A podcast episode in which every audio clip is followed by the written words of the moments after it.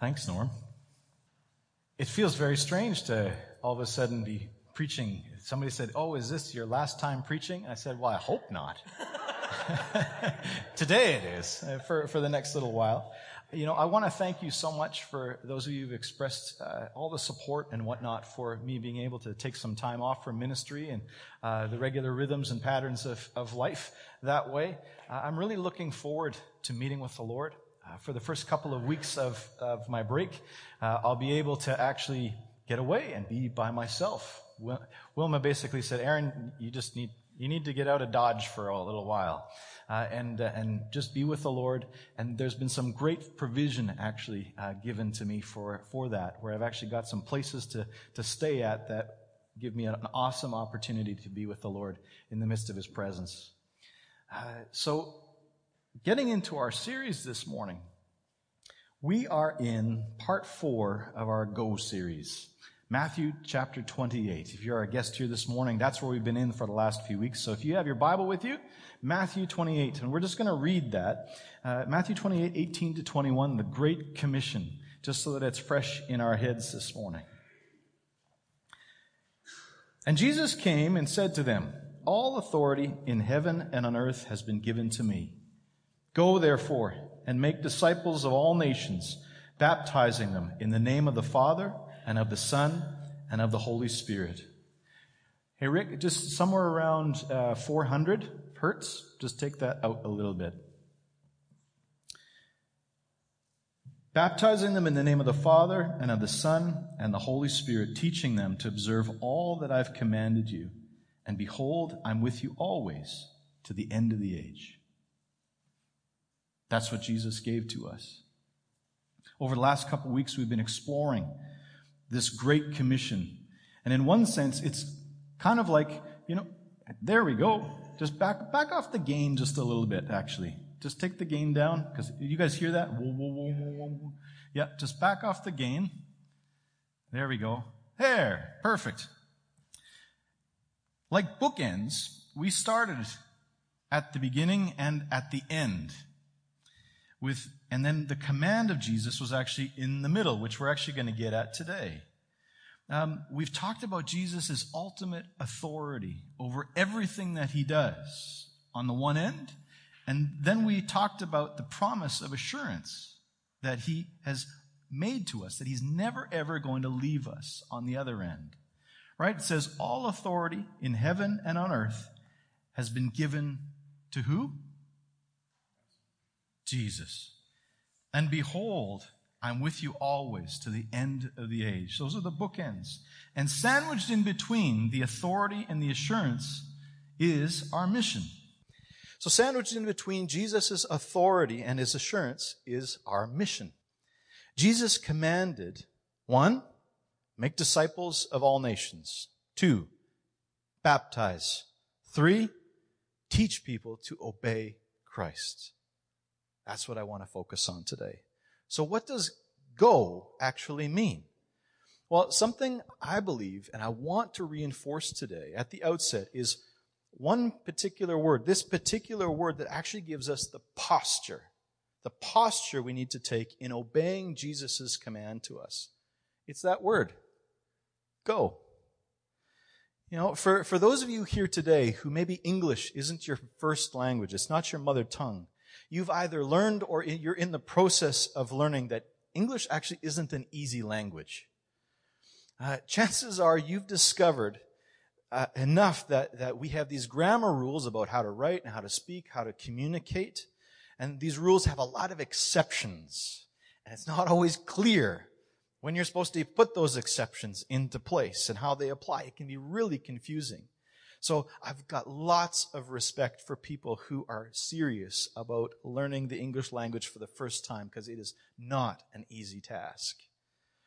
Today, we're reading the Bible in English. We've just saw it up there. And this is one of those situations where our language, the English language, has its limitations in communicating the real message that Jesus is wanting us to hear. And in order to uncover that, that deeper meaning, we need to actually return back to the original language that it was written in, which was the Greek language. And the word for go in that particular context is this one Can you say it? Poruthentis. There you go. Chances are my good Greek friend George Balaxis would correct all of us.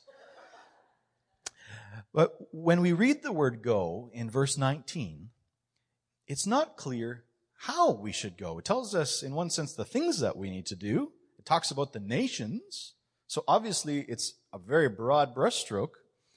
But should we go today? Should we go tomorrow? Uh, should we have already gone? Do I just need to start my feet moving and, and, and just go without any particular direction in mind? Does this verb go mean a particular geographical place that I need to actually move toward? Well, knowing that answer will actually help us determine when to make disciples and to baptize and to teach. And whether we're actually doing things the way Jesus is actually meaning and asking us to do them.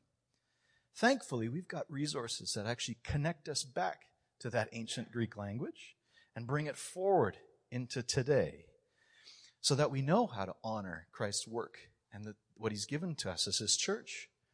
So as we dig deeper into this, we not only discover that go is actually a clear command, but the second and deeper meaning is as you go, while you are going. That gives you some more context, doesn't it? Here's why that matters to you and me as followers of Christ today. To be true to the command of Jesus, it's not about how far we go or even where we go. Jesus is saying, Saints, in the midst of your life's journey, wherever you might be, whatever you are doing, as you're traveling, as you're going on the journey, as you go, here's what I want you to do. This means sharing the gospel isn't only for missionaries that go to far flung regions of the world or those evangelists that seem to have a real knack for sharing the gospel. No, it, it means as you and I traveling through our everyday lives, we're meant to be doing what Jesus commanded. Not one of us here has an excuse not to participate. It's the task of every single believer to be part of advancing the cause and mission of Jesus Christ.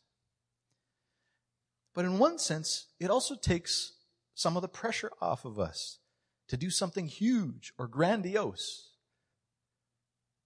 God's also in the very simple things. I love how Jesus can make complex things really simple for us.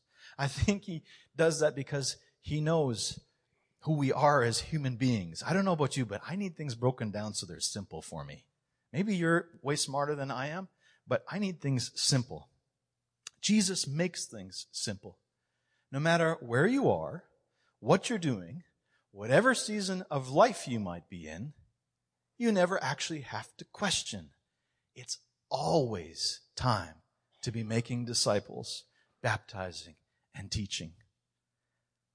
It's the mission that we have that won't end until Jesus returns.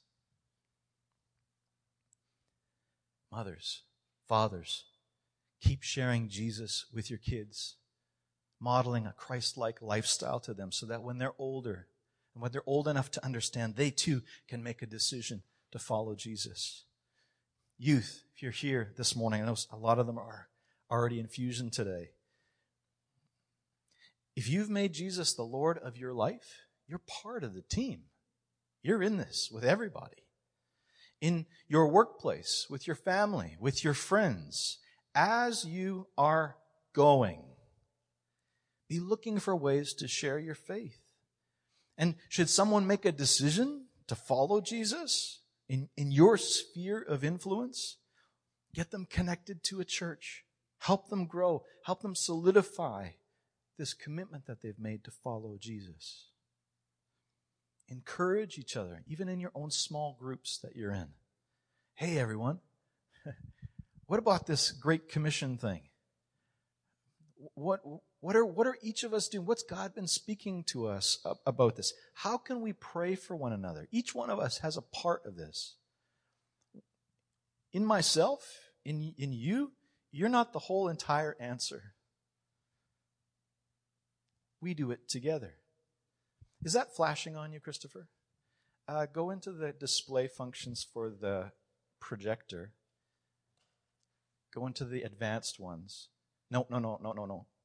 Windows, Windows desktop. Yeah.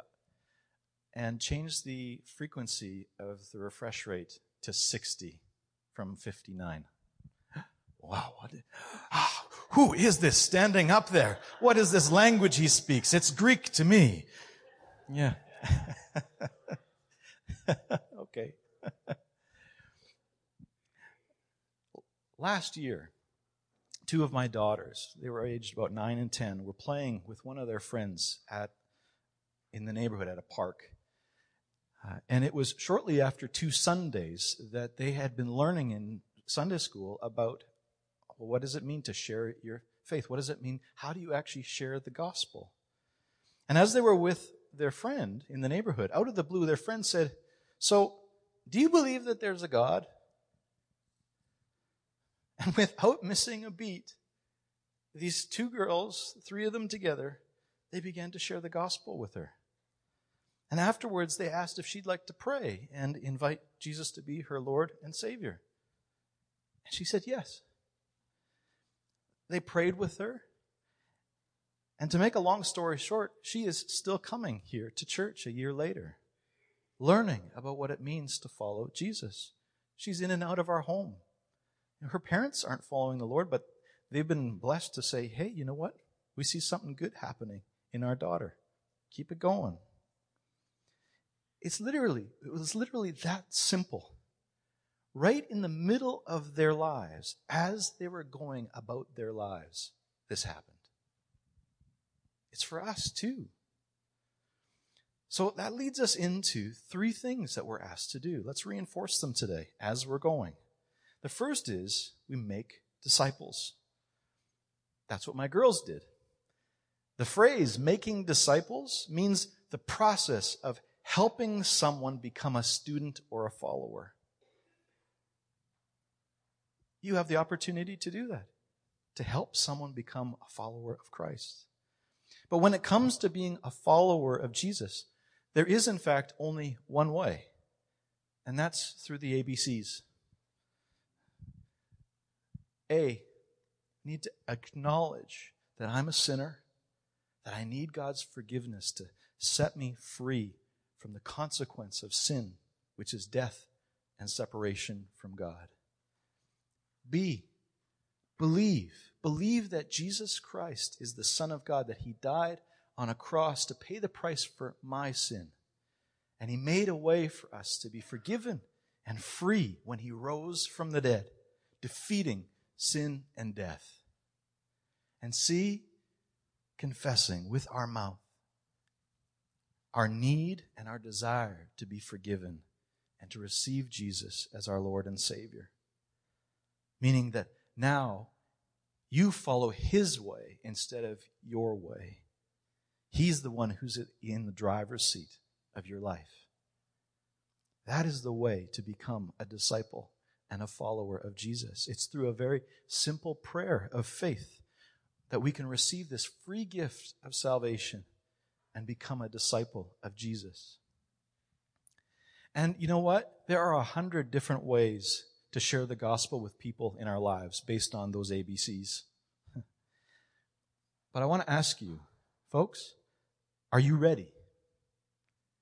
Do you have a plan? Can you share the gospel with someone in three minutes or less? Could you do it? Have you prepared what you're going to say? Have you actually practiced? I mean, it's fine to bring someone here on a Sunday morning and Norm and I can share the gospel up front, but what about the other six days of the week when you're actually in real life with the people in your life? A couple of weeks ago, some folks in our congregation, they got a knock at their door from their neighbors who were uh, desperate for some help dealing with some very real and dark supernatural forces at work in their home. Uh, their neighbors had been trying all sorts of different supernatural kind of things and super, going to different supernatural practitioners to help deal with what they were experiencing. No success. It actually got worse. However, when our folks were invited into their home to pray in the name of Jesus, their neighbors felt an immediate freedom and a change in the atmosphere. And as a result, they listened and they heard about this wonderful and very real Jesus who has the authority over every kind of evil spirit. And they gave their lives to the Lord as you're going. Are you prepared? Making disciples isn't an option. It's not an option for any of us who call Jesus Lord. I, I realize it has actually become harder for us to do this in North America for a number of reasons. But is there anything keeping you from making disciples as you go personally? You know, do you, do you feel prepared, but you actually have a lack of opportunities? Well, then pray and ask Jesus to give you some opportunities and be faithful to act on them when they come into your life. Maybe you feel uh, scared or unsure about what to say. Well, then learn. Obviously, we have the Holy Spirit to help us. But the more you prepare yourself, the more confident you will feel when the opportunity actually arises. It takes work to prepare. People can't, people don't usually sit down at a piano and begin to play Beethoven. Unless there's some weird thing going on, right? It takes time and it takes effort to prepare yourself to share the gospel. I'm glad it's simple, but we need to prepare ourselves. Plus, I learned a long time ago why would Jesus send me fish to catch? Kind of a metaphor. Why would he send me fish to catch if he knew that I had no idea what to do with them? Think about that. Jesus called his 12 disciples and he taught them how to fish. And Jesus called you as his church to make disciples. Have you been learning how to fish too? Or maybe you feel like it's not your job. You know, maybe it should be left up to the professionals. Well, hopefully, from what you've heard from me this morning, that kind of blows that lie out of the water. It is the responsibility of every follower of Jesus Christ to be ready to give a testimony about why they follow Jesus. It is the responsibility of every follower of Jesus to grow in their capacity to share the gospel with the people in their lives. It will look different for each one of you. The way I do it won't look necessarily the way that you do it and the way the Lord leads you to do it. But we don't have an option. It's part of our responsibility of following Jesus. You know, we don't do the saving. Jesus is the one who does that. But our responsibility and our privilege is to be a witness, to share what Jesus has done for us. This process of making disciples is meant to touch every nation and every generation on earth for the glory of God. It's part of the reason why it's in our mission statement as Gateway Church until He returns. Ask the Lord. Here's a challenge to you. Just simply ask Jesus, Jesus, what can I do to grow in my capacity to partner with you in making disciples? That's it. Just ask Him. What can I do? What's the next step I need to take from today? So after someone commits their life to, to Jesus, to be a disciple, we're commanded then to baptize them in the name of the Father and of the Son Jesus and of the Holy Spirit. Baptism is this symbolic and spiritual act of us publicly declaring that Jesus Christ is Lord of our lives. He's our Lord and He's our Savior. And we want to share that with the world. In the church, you know, meaning the Big C church, we've got many different traditions on how to go about baptizing, whether it's sprinkling water or pouring water or full immersion baptism, which is what we do here at Gateway. As we are immersed in the water, it's a symbol of our old life dying and being left behind, but then being raised up into the new life that Jesus has given to us. I've said it a number of times on a baptism Sunday that baptisms are a four way public declaration. One, that we belong to Jesus and we want to follow him. That's the primary reason. Two, we identify with the church, with his body, and say, I want to be a part of you. I want to link arms with you and advance the kingdom of God together. It says to the world around us, I'm no longer a part of this system. I'm a citizen of heaven. And it says to the devil, You no longer have a hold on my life because I belong to Jesus and no other. That's what baptism actually says. In the early church, there was no such thing as waiting for years to be baptized. Uh, it was the assumption of people in the church that immediately after you accepted Jesus and decided to follow him, that you would get baptized and seal that decision publicly. Whether it was in a river, a lake, or wherever it might be. It would have been strange for people back then, for people, for you not to have been baptized, actually. Uh, today, we often wait to baptize children and youth simply because we want them to have reached an age where they more fully understand the commitment that they've made to follow Jesus. But whether you've been a Christian for a few days or whether you've been a Christian for years, baptism in God's Word is a command. If you've prayed and asked Jesus to be your Lord and Savior, but you have never been baptized before, that's your next step of obedience with Him to consider, to pray, ask, what should I do with this, Lord? You know, it doesn't matter that, that this has to happen, you know, tomorrow. If you're sitting here going, oh, maybe I should be baptized.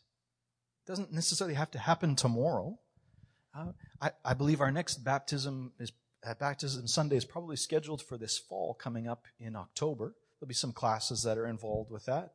We usually do it about twice a year, but if all of a sudden we have a bunch of people that are saying, Hey, Norm, I'd like to get baptized, I'd like to get baptized, well, then you know what? We'll speed that up and we'll get her done. All right? That's right, we'll do it. Uh, because why? Jesus asked us in his great commission to us as his church to baptize people. It's a part of our mission. It's a sealing of a sealing, not that kind of sealing, but a sealing like wax of the commitment that we have made to Jesus. The third thing Jesus asked us to do is to teach. Teach them to observe or to obey all that I have commanded. Our new life as a disciple is a life of obedience to Jesus' commandments or it's not a new life at all. Now, if we just keep doing the same things we've always been doing and there's no change, where's the new life?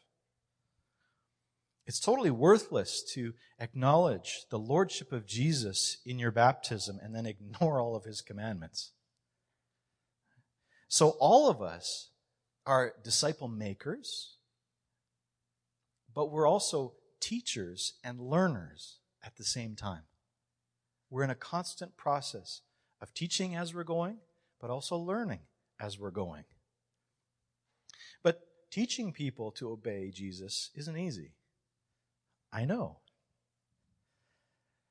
I've got five kids in the house.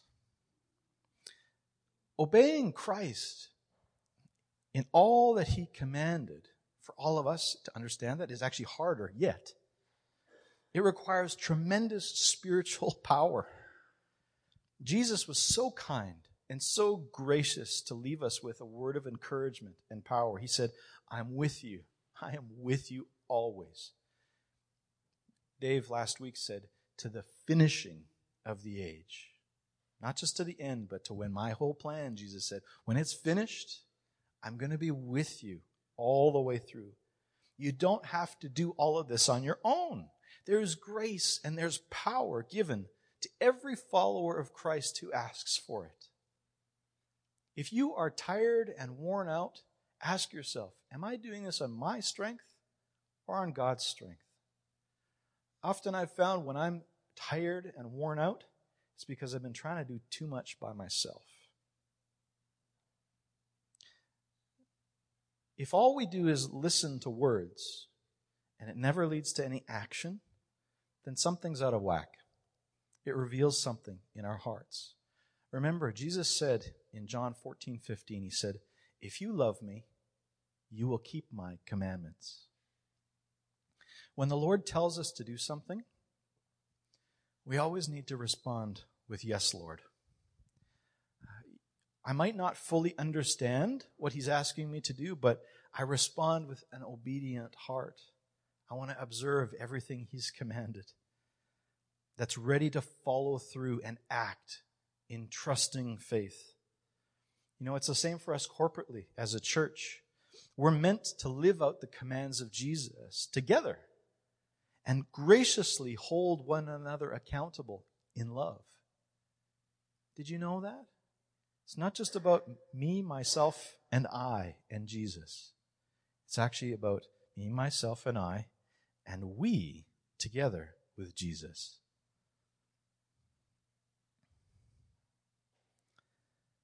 You know, we don't simply obey because it's our duty to follow Jesus. I hope you heard me. We don't simply follow Jesus because somehow there's a list of things that we have to do now that we're on the team. We obey out of love. We obey out of love for the one who saved us, the one who we've been singing about this morning and worshiping. Our, our humble and willing obedience actually shows the, to the, the degree and the depth of our love for Jesus. Ah, can I say that one more time? Our humble and willing obedience shows the degree and the depth of our love for Jesus. And that's a bit scary because it also shines a light on something that we might rather not look at all the time. And that's the state of our heart. Now, there are people around the globe that say they're followers of Jesus, but the fruit of their lives, the actual actions of their lives, and the posture of their heart makes you actually question are you, are you following the same Jesus that, that I'm, I am?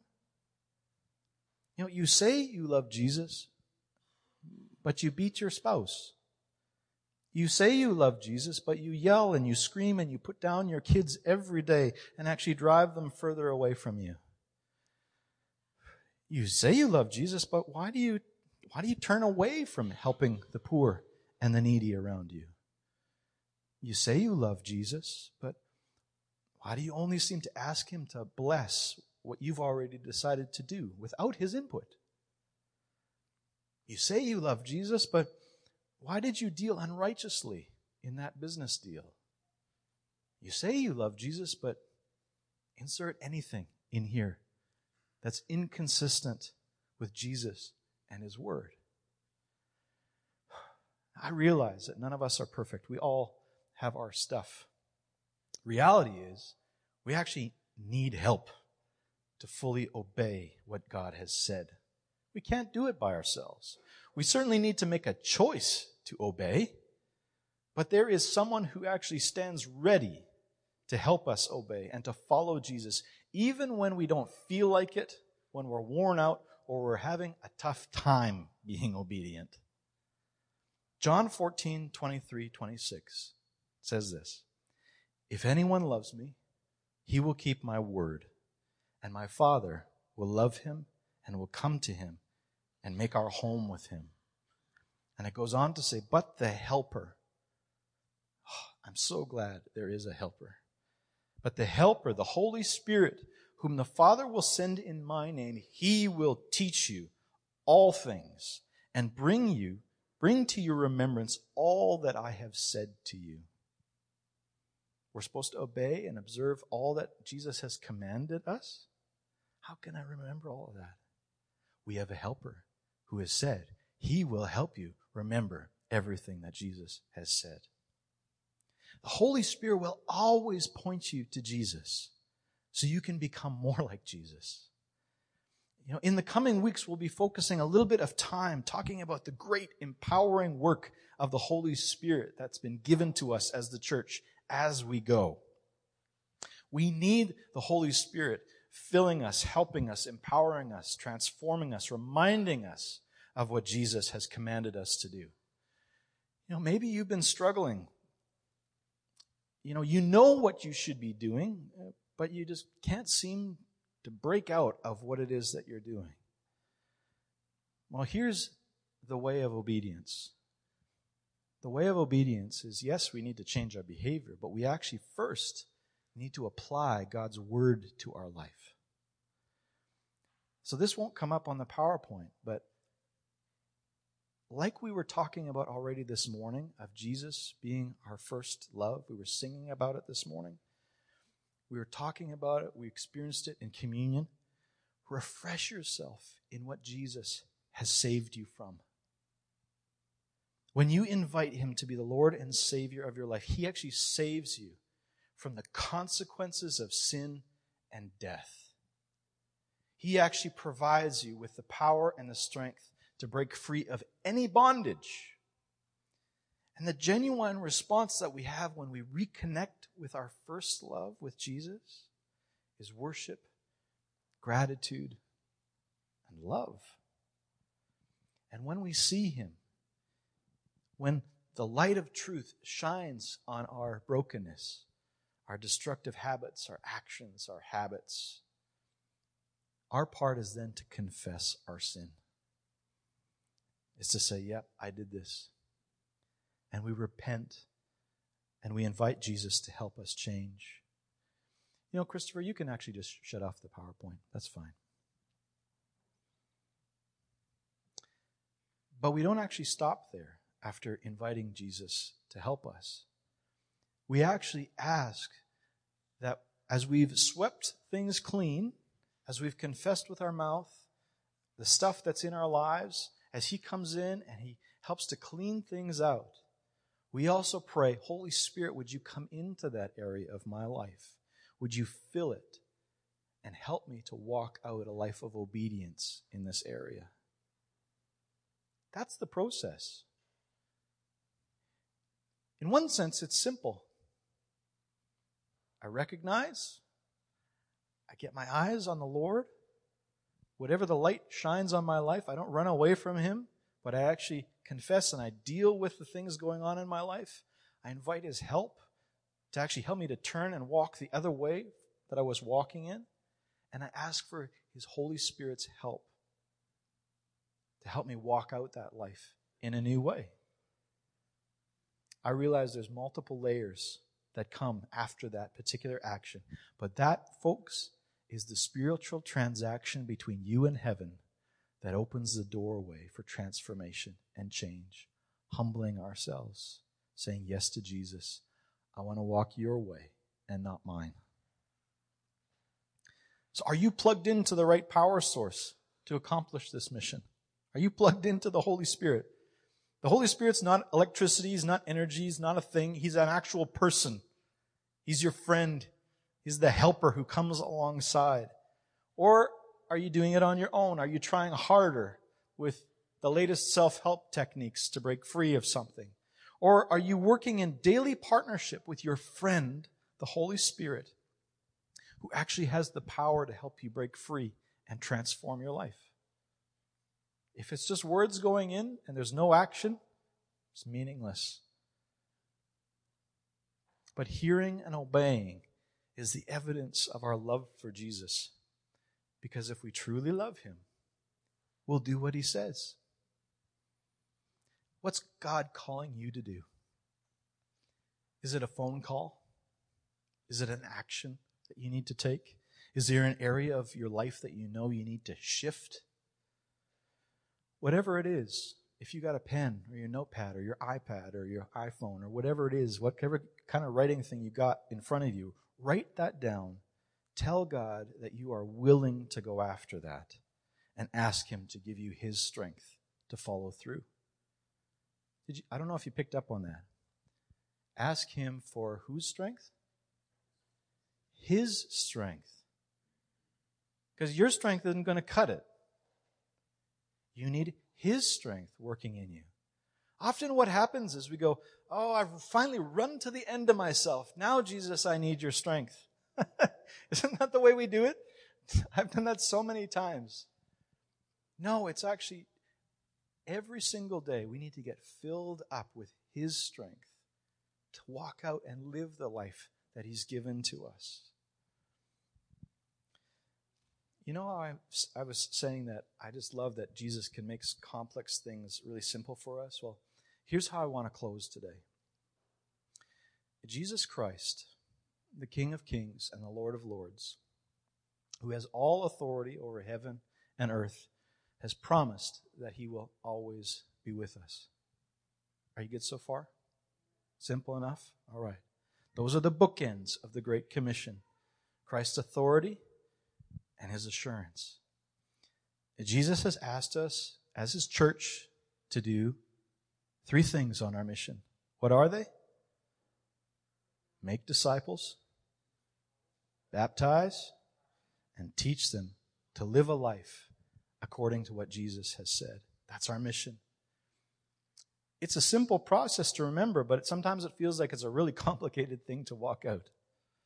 However, Jesus is a pretty smart guy.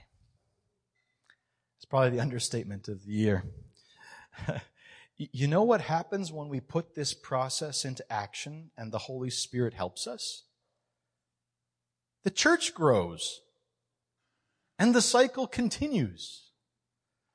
It must be working because you and I are still here 2,000 plus years later from when Jesus first commissioned his church. It's got to be something working. Whether you have been called as a global worker to spread the gospel to another land, another nation, or you're meant to stay right here in Winnipeg for the rest of your life, let's keep saying yes to Jesus and his command to, to his church to go as you're going, as you're in the midst of your life, do these things. Church barbecues, various outreach events are all part of what it means to be a church in our community.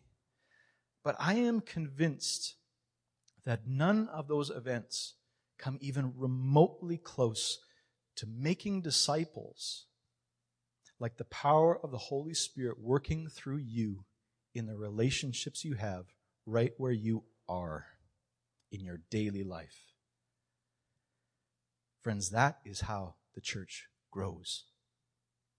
Real people, like Norm said, real people seeing the real Jesus at work in our lives, realizing that we have a faith that really works, and then receiving an invitation to come on the journey as a follower too. That's Jesus' plan for multiplication. That's our mission. We have the privilege of doing this with Jesus naturally every day as we're going. Let's pray.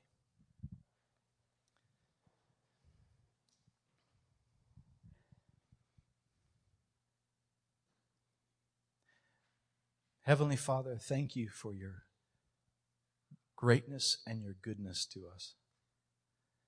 Thank you that it is through your sacrifice that we can walk into your presence with confidence and with joy. That no matter what we are facing, you're with us. Lord, would you help us individually and as a church body to be faithful in walking out what you've asked us to do? Lord, we want to be unified, like was already prayed out this morning. Uh, Lord, we want to be a place of grace and welcome. Lord, we want to be a people that have their arms wide open to share the love of Jesus with a hurting world. Because we know, Jesus, that you are the answer. You are the one in whom we can put our faith and trust. And that you will show yourself glorious in our lives and the lives of those people in our lives as well. Lord, I want to ask that for each one here today that you would help us to move closer. Whatever our part is in helping to expand and multiply the kingdom of God, Lord, by your Spirit, would you speak to each one of us here today about what our part is? Lord, maybe they're already doing it. Maybe we're already doing it. But Lord, if there's anything else that is on your heart and on your mind, we ask that you would bring it into our hearts, into our spirits and that as we gaze into your face, the love that we have for you would propel us into your purposes. Lord, I bless this congregation. I bless their generous hearts. I bless their desire to follow you. Lord, I bless what you bless and I curse what you curse in the name of Jesus. And ask, Lord, that the life that is here in Jesus Christ would continue to grow and would pour out from this place, and we would see many come to know and worship Jesus as well. Amen.